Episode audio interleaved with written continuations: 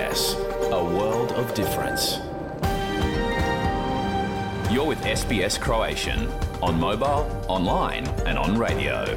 Vi ste uz SBS Croatian na svojim mobilnim uređajima na internetu i radiju.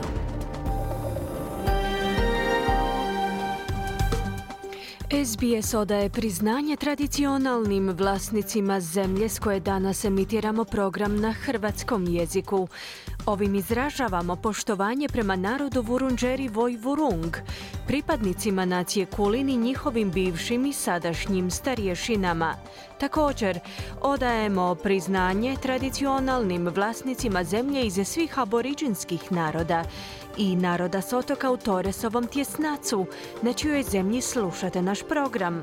Dobar dan i dobrodošli u program SBS-a na Hrvatskom. Ponedjeljak je 18. prosinca. Ja sam Ana Solomon.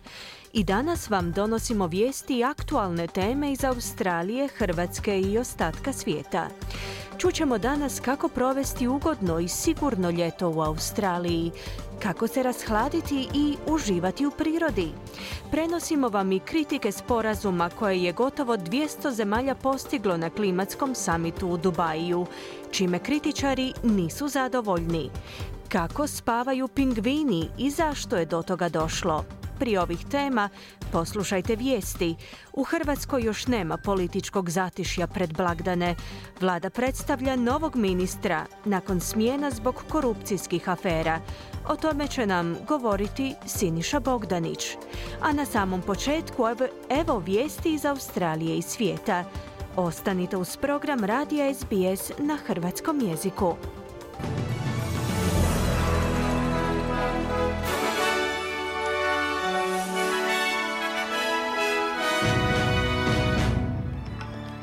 U današnjim vijestima poslušajte u Hong Kongu započinje suđenje izdavaču Jimmyu Leju. Izraelci tvrde da su otkrili Hamasov tunel na sjeveru Gaze. I sjever Queenslanda i dalje poplavljen dok vlada Queenslanda nakon imenovanja novog premijera doživljava veliki preustroj.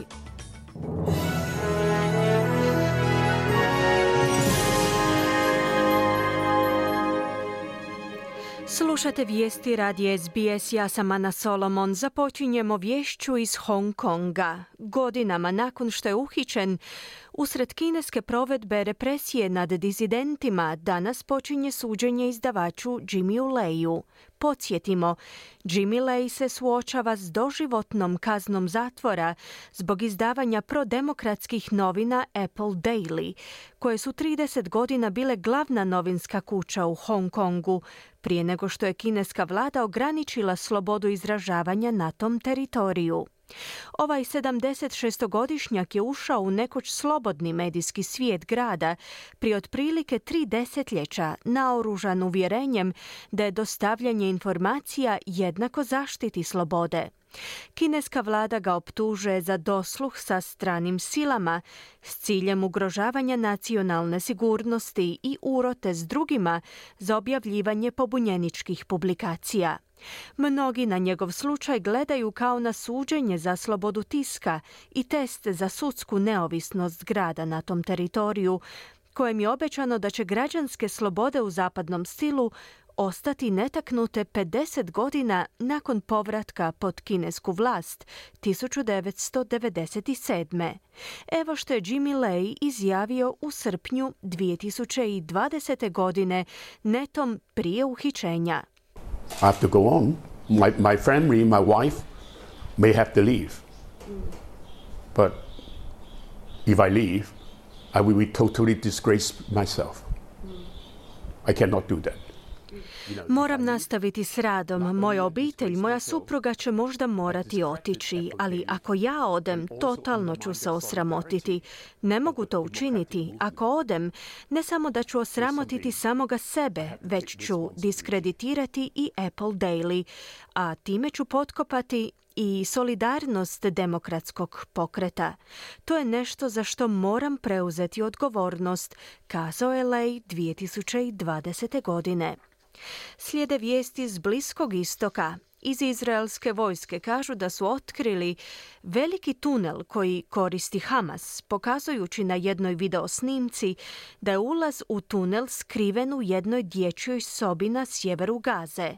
Bojnik Alon, zapovjednik 931. bataljuna oprostite, 931. bataljuna je snimljen kako se čini obiteljskoj kući, pokazujući način na koji je bio skriven ulaz u tunel. We're in a house that seems like what might be an innocent home. But if you follow me here into the children's room, looks like an innocent children's room. Under the u kući smo koja izgleda kao bilo koji drugi dom, ali ako me slijedite ovamo u dječju sobu, nećete posumnjati da se ispod ovog dječjeg krevetića skriva ulaz u tunel koji se koristio za počinjenje terora od strane Isisovog Hamasa. Oni koriste dječje sobe, odnosno dječje krevetiće da sakriju svoja ubojstva, pojašnjava Alon. Izraelska vojska je također objavila snimku na kojoj se mogu vidjeti kako njihove vojne trupe napadaju otvor tunela koji je okupirao palestinski militant.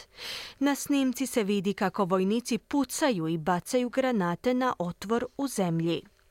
Nastavljamo vijestima iz svijeta. Francuska ministrica vanjskih poslova Catherine Colonna je pozvala na, citiramo, momentalno primirje tijekom svojeg putovanja u Izrael i zapadnu obalu, gdje se sastala s izraelskim i palestinskim vlastima. Ona je tom prilikom ustvrdila da je previše civila ubijeno, te da se mora početi raditi na političkom rješenju za postizanje mira. Europski zastupnici iz centrističke parlamentarne skupine Obnova Europe su nakon svojeg posjeta graničnom prijelazu Rafa također pozvali na prekid vatre. Potpredsjednica skupine Abir al-Sahlani je istaknula da je prekid vatre hitno potreban za rješavanje sve gore humanitarne situacije u Gazi. We found out that no matter how much we are going to send, it doesn't matter because there is no ceasefire and there is no security. As long as Bez obzira na to koliko pomoći šaljemo, to na koncu nije važno, budući da nema prekida vatre i nema sigurnosti sve dok izraelske bombe nastavljaju pogađati palestinski narod.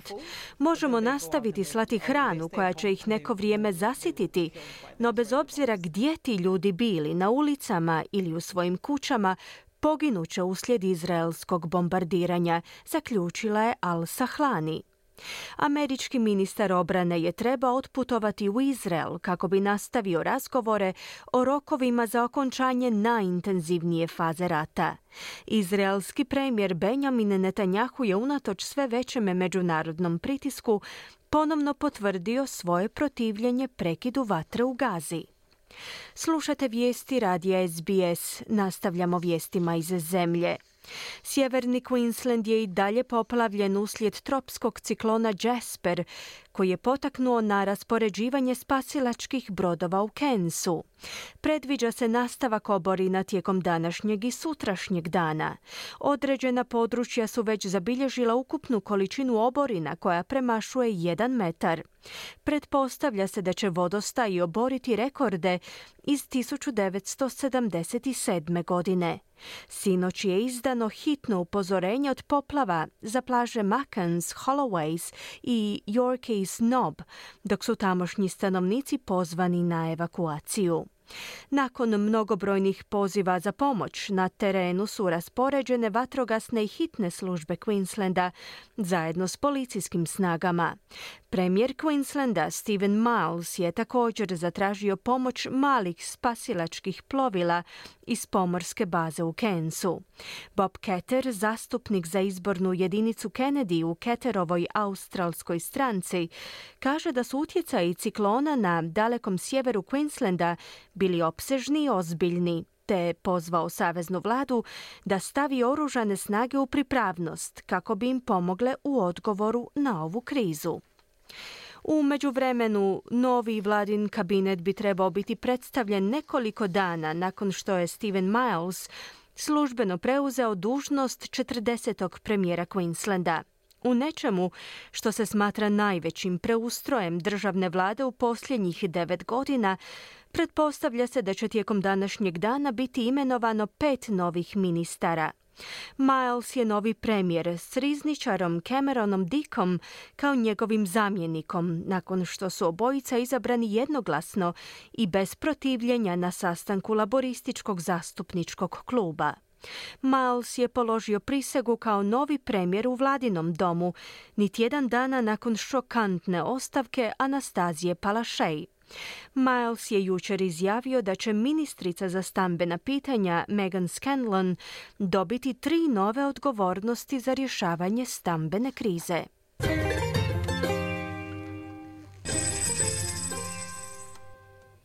Danas jedan australski dolar vrijedi 0,67 američkih dolara, 0,61 euro te 0,53 britanske funte. I na koncu kakvo nas vrijeme očekuje tijekom današnjeg dana u većim gradovima Australije. Perth sunčano uz najvišu dnevnu temperaturu do 31 stupanj Celzijev. Adelaide manji pljuskovite 28 stupnjeva. Melbourne djelomično oblačno uz 31 stupanj. Hobart manji pljuskovi 21. Canberra djelomična na oblakate 32 stupnja. Sydney slični vremenski uvjet uvjeti, djelomično oblačno i 29 stupnjeva. I u Brisbaneu će prevladavati djelomično oblačno uz 32 stupnja. I na posljedku Darwin gdje će prevladavati uglavnom sunčano uz najvišu dnevnu temperaturu do 35 stupnjeva Celzija. Slušali ste vijesti radija SBS. Za više vijesti posjetite SBS News.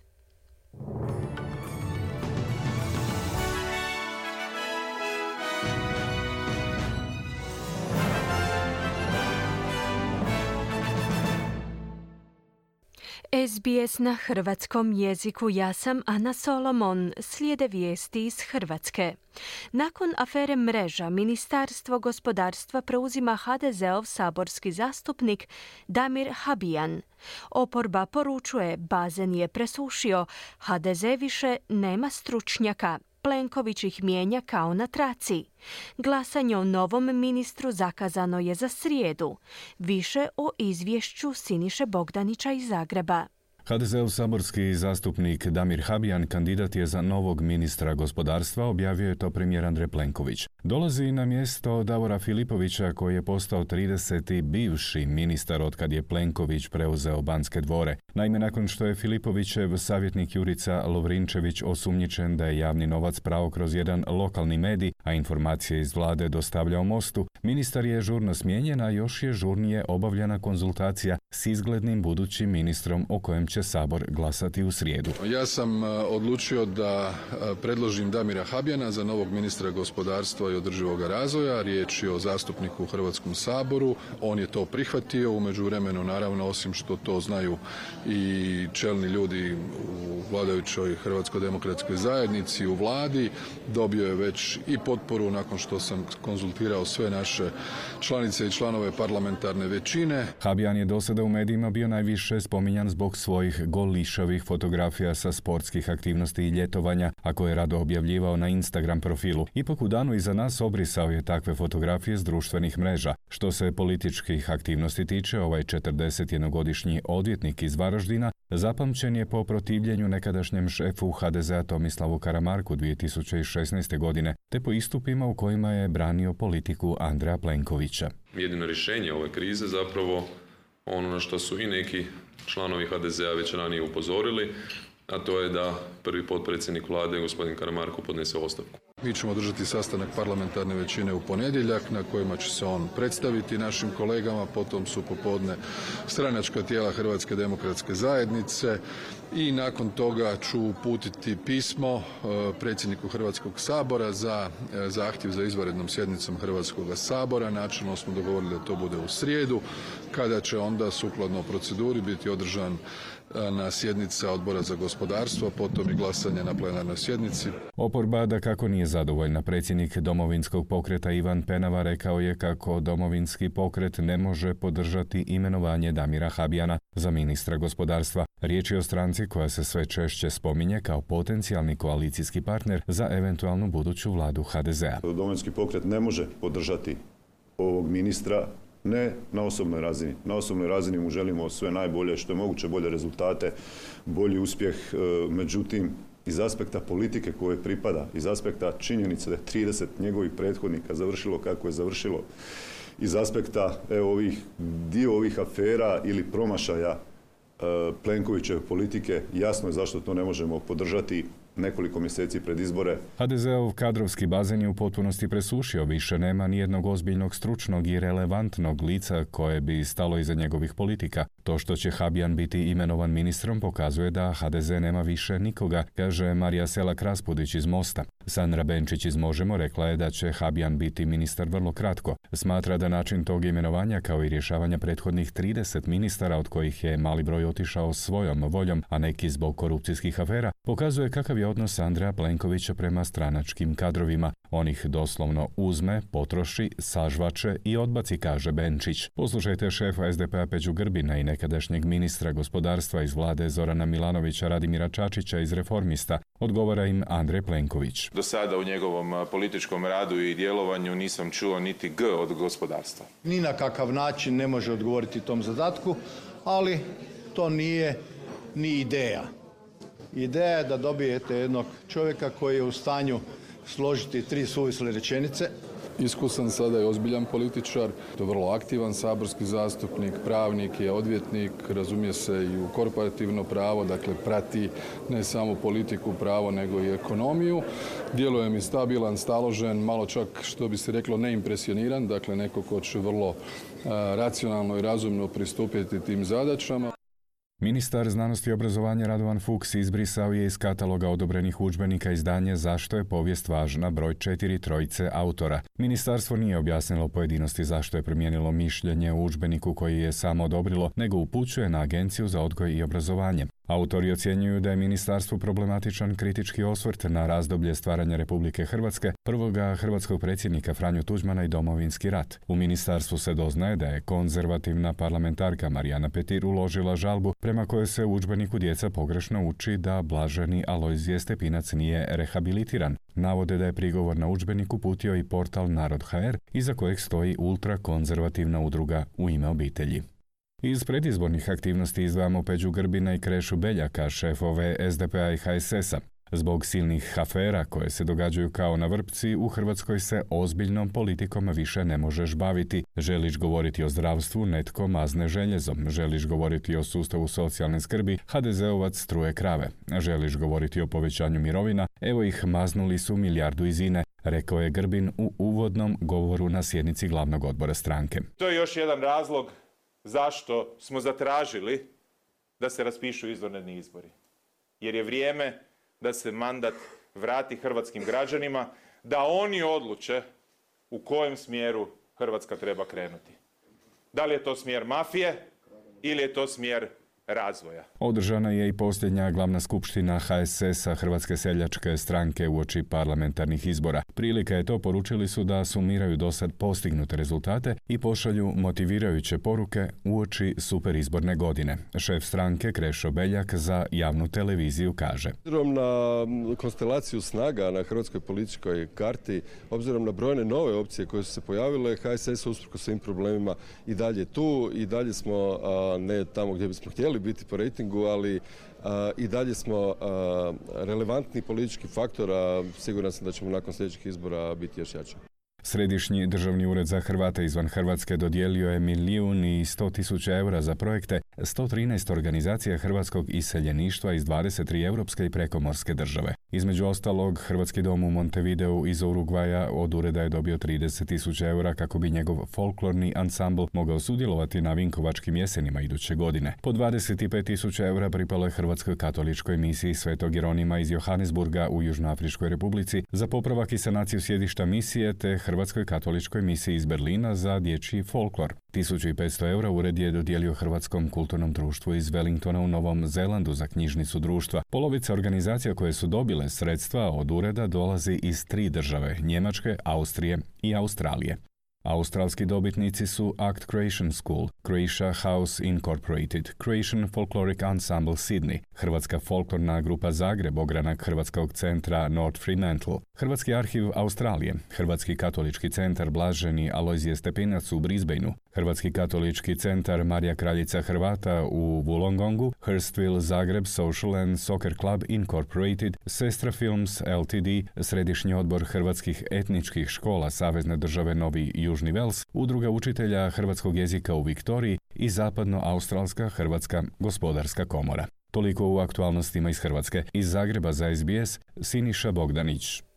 Hvala Siniši, prelazimo na sport. U posljednjoj utakmici prvog dijela nogometne sezone, velikom derbiju 19. kola HNL-a, nije bilo pobjednika. Dinamo i Hajduk su na Maksimirskom stadionu odigrali 0 naprema 0. Za razliku od te utakmice, u ostalim utakmicama posljednjeg jesenskog kola pregršt golova, ukupno 15, javlja Željko Kovačević utakmica Dinama i Hajduka bila je dosadna i duga, može i obrnuto. Žestine s obje strane nije nedostajalo, no udaraca prema golovima i pravih prigoda gotovo da i nije bilo. Hajduk je zimsku stanku dočekao sa sedam bodova prednosti u odnosu na Dinamo koji je treći. Dinamo ima dvije utakmice manje. Na drugom mjestu je Rijeka koja ima šest bodova manje od Spličana, ali i utakmicu manje. U 78 minuti mreža Hajduka se zatresla, no ispostavilo se da je u guži pred vratima Hajduka Mauro Perković sam sebi rukom spustio loptu na nogu kojem je postigao gol. Nakon dvije prvenstvene pobjede Hajduka u susretima s Dinamom ove sezone, to je prvi osvojeni bod aktualnog prvaka Dinama u susretima s najvećim rivalom.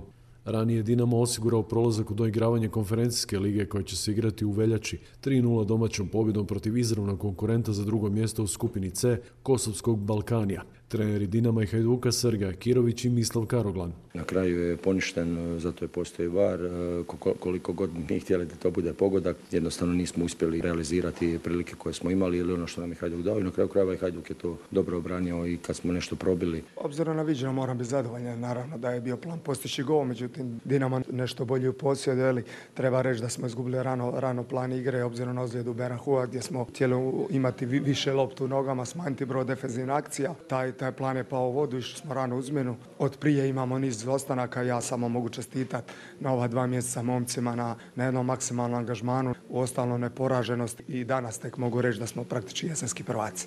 Nogometaši Osijeka prvi dio sezone kraju su priveli domaćom pobjedom na Opus Areni, pobjedići momčad Slaven Belupa 4-1. Nakon prvog dijela Osijek je imao 2-0 zahvaljujući golovima Kristijana Lovrića u 17 i 32. minuti. U 50. je Najlo Merović povećao na 3-0, dok je jedini gol za goste dao Matej Šakota u 66. minuti. Sve je zaključeno pogodkom Ramona Mjereza u 88. za 4-1. Mjerez je inače proglašen igračem kola ne slučajno, osim što je dao gol dosta toga i namjestio. Osjećani su se vratili na četvrtom mjestu ljestvice pobjediši nakon šest prvenstvenih utakmica u nizu bez slavlja. Slaven Belupo je ostao osmi na ljestvici. Trener Osjećana Zoran Zekić. Nismo dugo zaista pobjedili. Danas smo napokon igrali s pravim gardom, napadački, okomito. Ništa. Zaželio bi svima sretan božić novu godinu. Nogometaši Rijeke uvjerljivom su pobjedom zaključili prvi dio sezone s 3-0 na svojoj Rujevici savladavši Rudeš. Trener Riječana Željko Sopić. Kad se sve zbroje oduzme da je pobjeda potpuno zaslužena i da idemo sa ova tri boda i tri gola u lijepu novogodišnju božićnu stanku. Najbolji igrač susreta bio je Franjo Ivanović koji je postigao dva uvodna gola na susretu.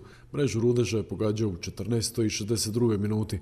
Sve je zaokružio Marko Pjaca golom u 74.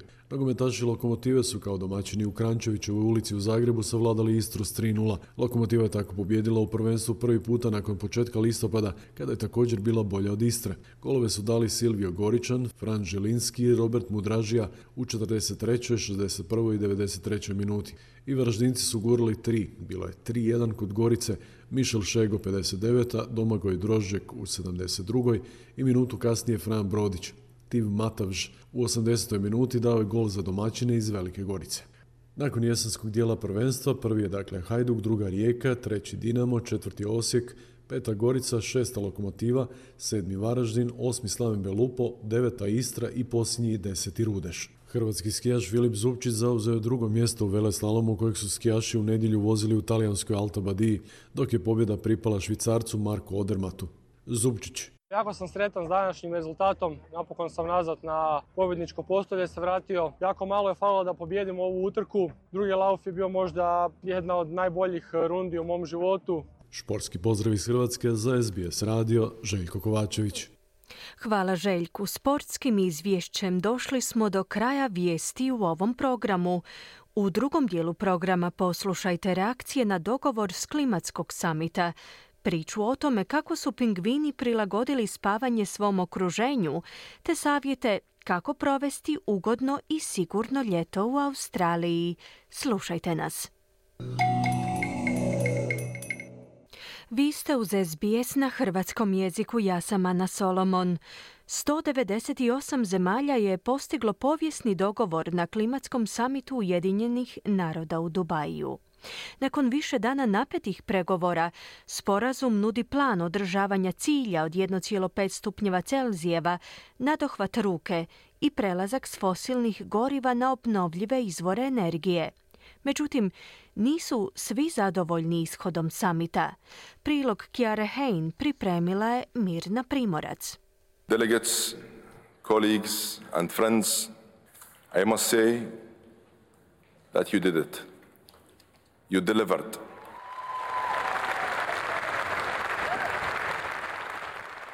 Nakon 14 dana predstavnici za klimu iz cijelog svijeta postigli su dogovor o prelasku s upotrebe fosilnih goriva na obnovljive izvore energije.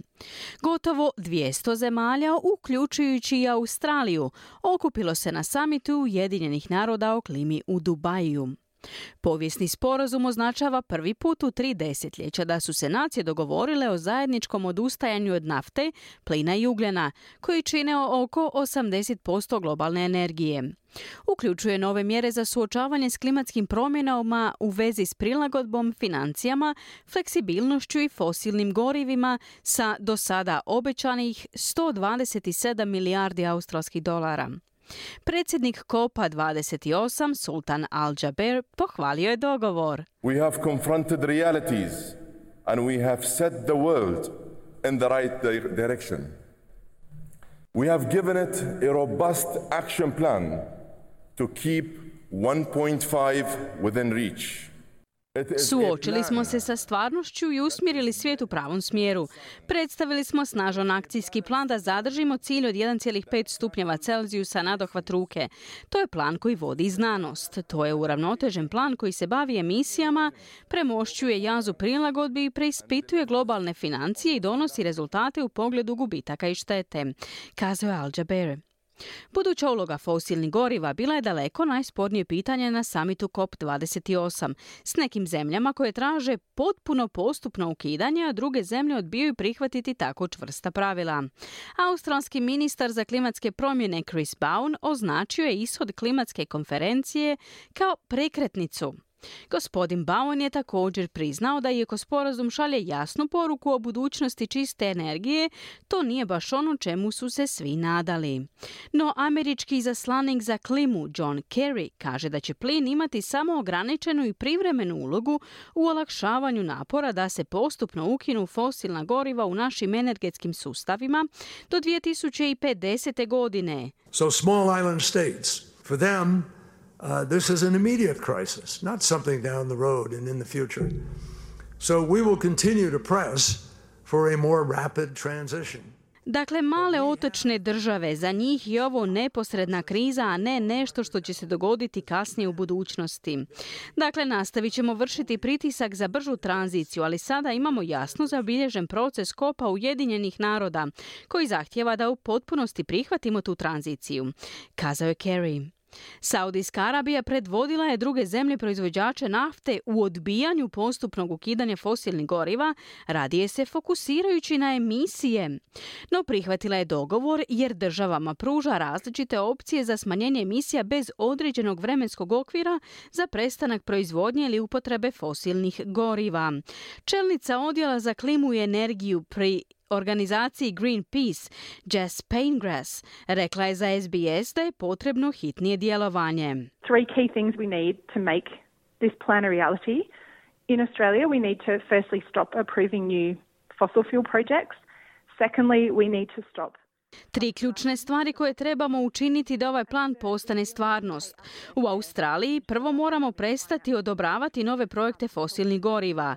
Drugo, moramo prestati subvencionirati industriju fosilnih goriva i treće, zaista moramo platiti svoj pošteni udio u mehanizmu za financiranje gubitaka i šteta za pomoć onim zemljama koje su najviše pogođene klimatskim promjenama, kazala je Panegris. Neke od kritika ishoda Kopa 28 nisu došle samo od skupina zelenih, već i od čelnika pacifičkih otoka koji su željeli puno snažnije formuliran dogovor od onoga koji je predstavljen, što je bilo onoliko daleko koliko je Saudijska Arabija bila spremna ići. Anne Rasmussen, predsjednica je Saveza malih otočnih država. It seems that you just the decisions and the small island developing states were not in the room. Uh, we were working hard to coordinate the 39 uh, small island states, developing states that are disproportionately affected by climate change. Čini se da ste upravo donijeli odluke, kao da male otočne države u razvoju nisu bile u prostoriji. Naporno smo radili na koordinaciji 39 malih otočnih država, država u razvoju, koje su nesrazmjerno pogođene klimatskim promjenama. Naši čelnici i ministri bili su jasni, ne možemo si priuštiti povratak na naše otoke s porukom da nas je ovaj proces razočarao. Ovaj prvi ugovor je od posebnog značaja. On je jedini koji je bitan kako bismo osigurali osigurali da se još uvijek može ograničiti globalno zagrijavanje na 1,5 stupnjeva Celzija, kazala je Rasmussen. Ali na kraju, bilo je to okupljanje kopa koje je za razliku od bilo kojeg drugoga proizvelo značajan dogovor o fosilnim gorivima s kojim su i proizvođači nafte i većina nacija zadovoljni. Bila je to Mirna Primorac prilogom Kjare Hein i u nastavku dijelu programa govorimo na neki način o klimi, kako klimatskim uvjetima prilagoditi aktivnosti tijekom ljeta u Australiji, te kako je životna okolina utjecala na načine na koji pingvini spavaju. Više nakon glazbenog predaha. Vi ste uz SBS na hrvatskom jeziku, ja sam Ana Solomon. Ljeto donosi obećanje vedrog neba i toplih temperatura. Za mnoge je to nakon hladnijih zimskih mjeseci dobro došla promjena. Međutim, australska ljeta mogu brzo prerasti u neizdrživu vrućinu i sušne uvjete. Osim toga, visoke razine ultraljubičastog zračenja zahtijevaju posebnu pažnju. Odgovor na pitanje kako ostati siguran i ohladiti se tijekom izrazito vrućeg i sušnog australskog ljeta poslušajte u ovotjednom vodiču za useljenike. Prilog Niki Alfonso Gregorio pripremila je Mirna Primorac. Tijekom toplog vremena znojenje je prirodan proces kojim naša tijela reguliraju temperaturu. Prema riječima Angelike Scott, liječnice opće praksi iz Sidneja, znojenje je mehanizam tijela za raspršivanje topline. Međutim, tijekom izrazito vrućeg vremena tijelo može doživjeti ozbiljnije stanje, poput toplinske iscrpljenosti ili u težim slučajevima toplinskog udara. Toplinska iscrpljenost nastaje kada tijelo gubi značajne količine soli, natrija i vode, uglavnom putem znojenja. S druge strane, toplinski udar je ozbiljnije stanje koje zahtjeva hitnu medicinsku pomoć, jer tijelo gubi sposobnost regulacije temperature. Doktorica Scott objašnjava na što treba obratiti pozornost. There are several signs that your body is having heat exhaustion. Normally, you have headaches. and also you feel hot of course and sweaty and you or sometimes people are sweating heavily Postoje znakovi da vaše tijelo prolazi kroz toplinsku iscrpljenost jer obično dolazi do glavobolje, osjećaja vrućine i znojenja. Ponekad se ljudi zaista pretjerano znoje, osjećaju umor jer tijelo i mozak signaliziraju da se treba usporiti zbog visokih temperatura. Ako se stanje pogorša, može doći do toplinskog udara, što je ozbiljnije od toplinske iscrpljenosti, kazala je doktorica Scott. Ona naglašava važnost održavanja hidratacije tijekom dana kao ključnu preventivnu mjeru protiv iscrpljenosti toplinom ili toplinskog udara. Hydrate yourself either with water or with uh, you know like electrolytes because rather than um, soda or sugary drinks because actually these sugary drinks Hidrirajte se vodom i elektrolitima, izbjegavajući gazirane ili šećerne napitke koji mogu pogoršati simptome. Također treba izbjegavati kofein jer može povećati potrebu za mokrenjem, što može naškoditi hidrataciji, dodala je Scott. Osim tekućine, važno je razmotriti vrstu i količini hrane koju konzumiramo, napominje doktorica Scott. It's a very, very hot day. If it's too heavy, it, you actually feel more fatigued and tired because of course all the circulation goes to, to the tummy. Ukoliko je dan izrazito vruć, teška hrana može uzrokovati veći umor, jer sva cirkulacija ide prema trbuhu. Voće i povrće su lakši za probavu, a određeno voće poput lubenica ima visok sadržaj vode, što je korisno za hidrataciju, dodala je doktorica Scott. Pažljivo biranje tekućine i hrane ključno je, ističe doktorica Scott. Također naglašava važnost brige o koži, organu najizloženijem vanjskim utjecajima. Osim nošenja lagane odjeće i traženja zaklona u zatvorenom ili u sjeni, doktorica Scott pruža smjernice o odabiru odgovarajućeg SPF-a ili faktora zaštite od sunca koji mjeri učinkovitost kreme za sunčanje u zaštiti kože od opeklina. it's really important to use SPF 50 or higher and just really lather yourself Važno je koristiti SPF 50 ili više i obilno se zaštititi. Ne zaboravite na dijelove tijela koje često zanemarujemo, poput prsa, ušiju i ruku. Nemojte se ograničiti samo na lince, dodala je Scott. Profesorica Anne Crust Predsjednica Nacionalnog odbora za rak kože, Vijeću za borbu protiv raka, ističe nužnost primjene kreme za sunčanje zbog intenzivnog ultraljubičastog zračenja u Australiji. UV zračenje, skraćenica za ultraljubičasto, predstavlja oblik energije koja dolazi od sunca. Produljena izloženost visokim razinama UV zračenja glavni je uzrok raka kože, objašnjava ona. We get much more intense UV radiation exposure in Australia, which which we think explains why the U Australiji smo izloženi mnogo intenzivnijem UV zračenju što objašnjava zašto su stope raka kože najviše u Australiji i Novom Zelandu, gotovo dvostruko više nego u Europi, kazala je profesorica Kast.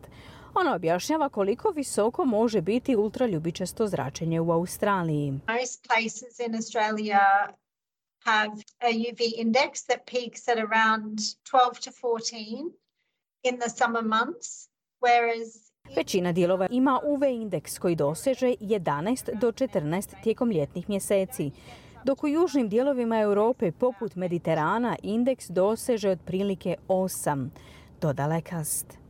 Ona ističe da UV zračenje nije vezano uz visoke temperature. UV zračenje nije vidljivo niti ga možete osjetiti i može biti visoko čak i tijekom hladnih i oblačnih dana. if it's a little bit cloudy or if it's cooler day, even in the middle of summer, the UV index can still be really high.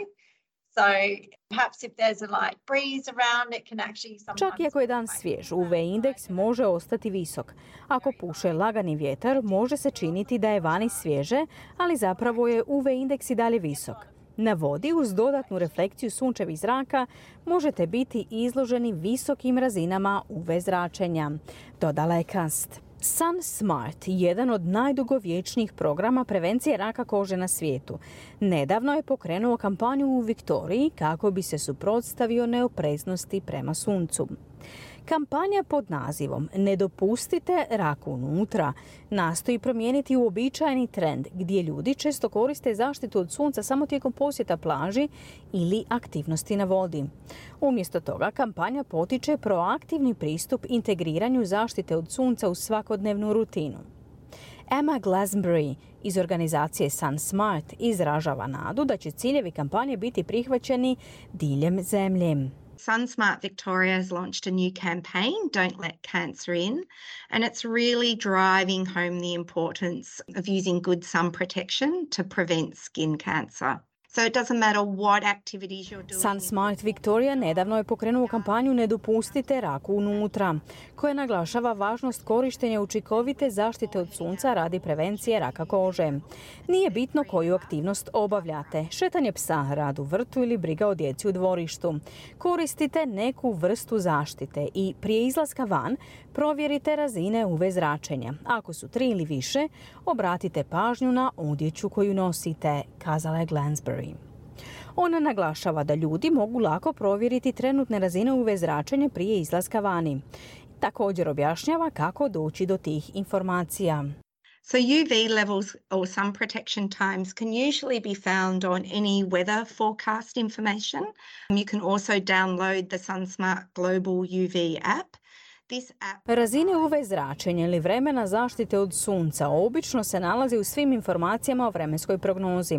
Također možete preuzeti aplikaciju Sun Smart Global UV.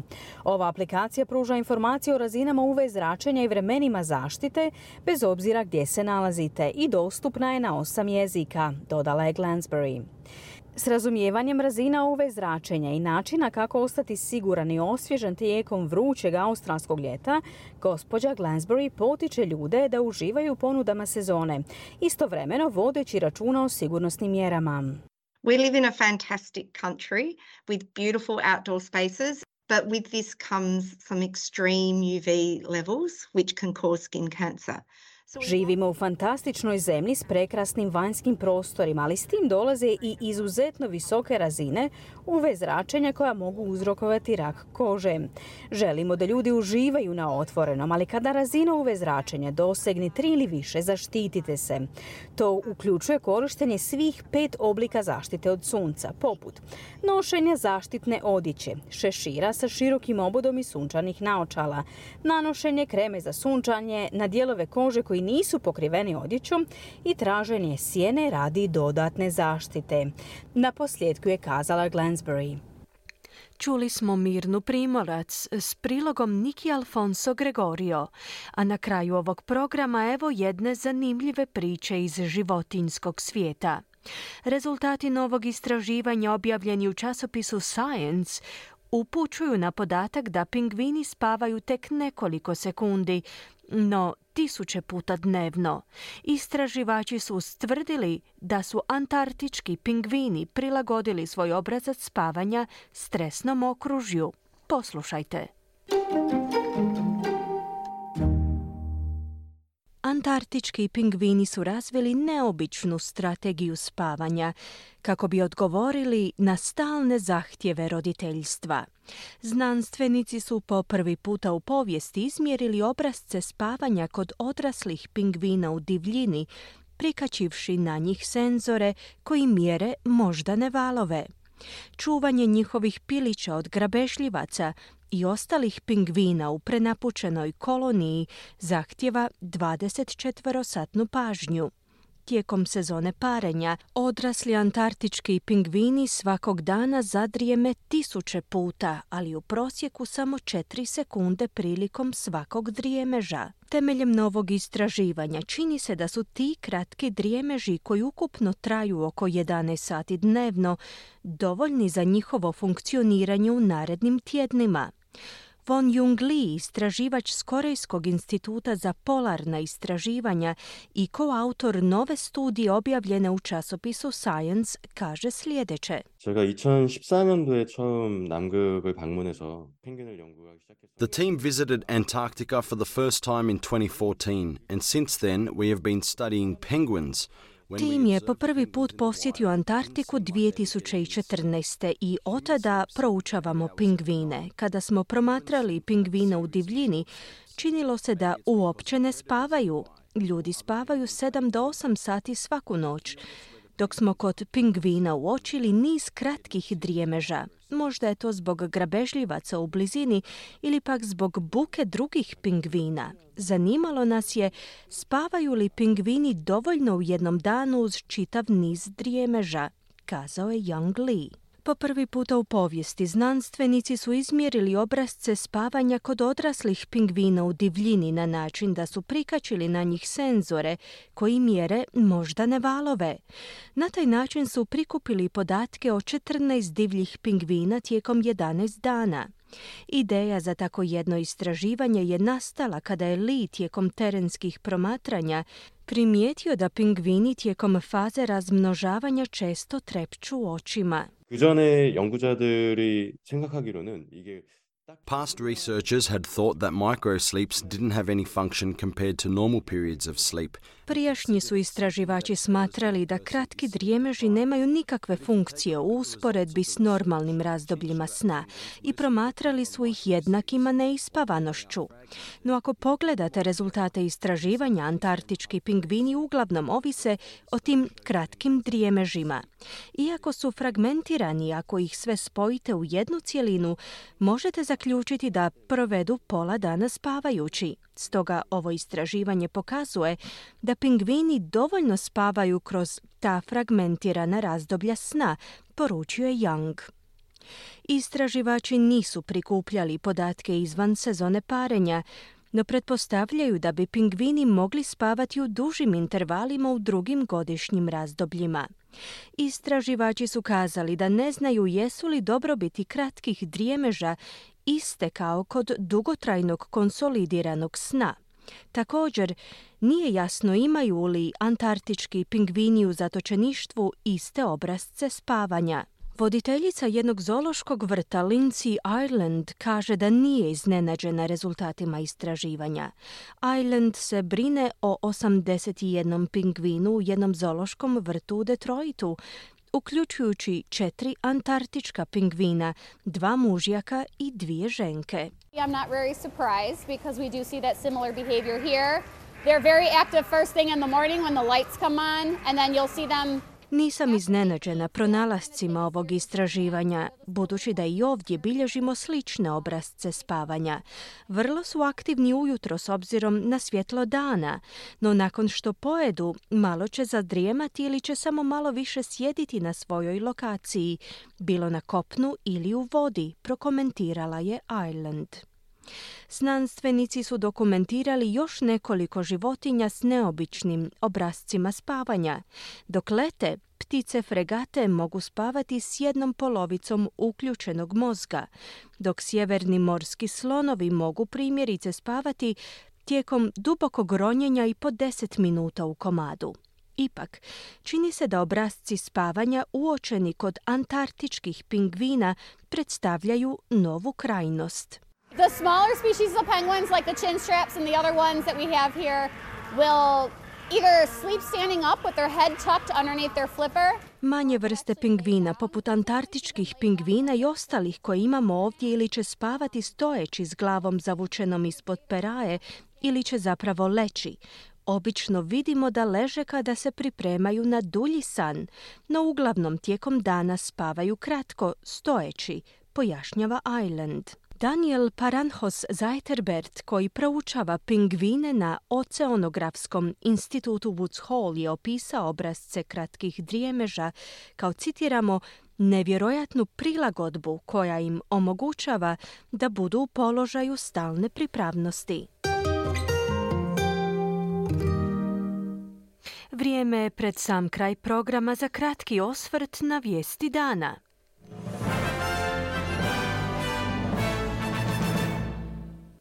Godinama nakon što je uhićen usred kineske provedbe represije nad dizidentima u Hong Kongu danas počinje suđenje izdavaču Jimmy Leju.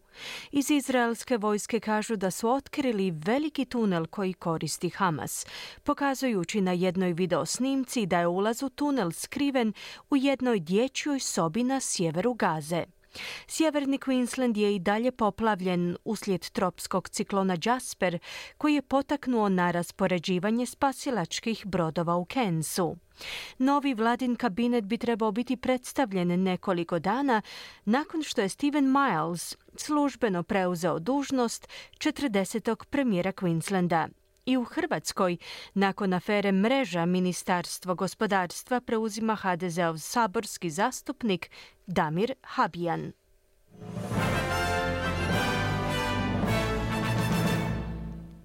Bilo je to sve u programu Radija SBS na hrvatskom jeziku za ponedjeljak 18. prosinca.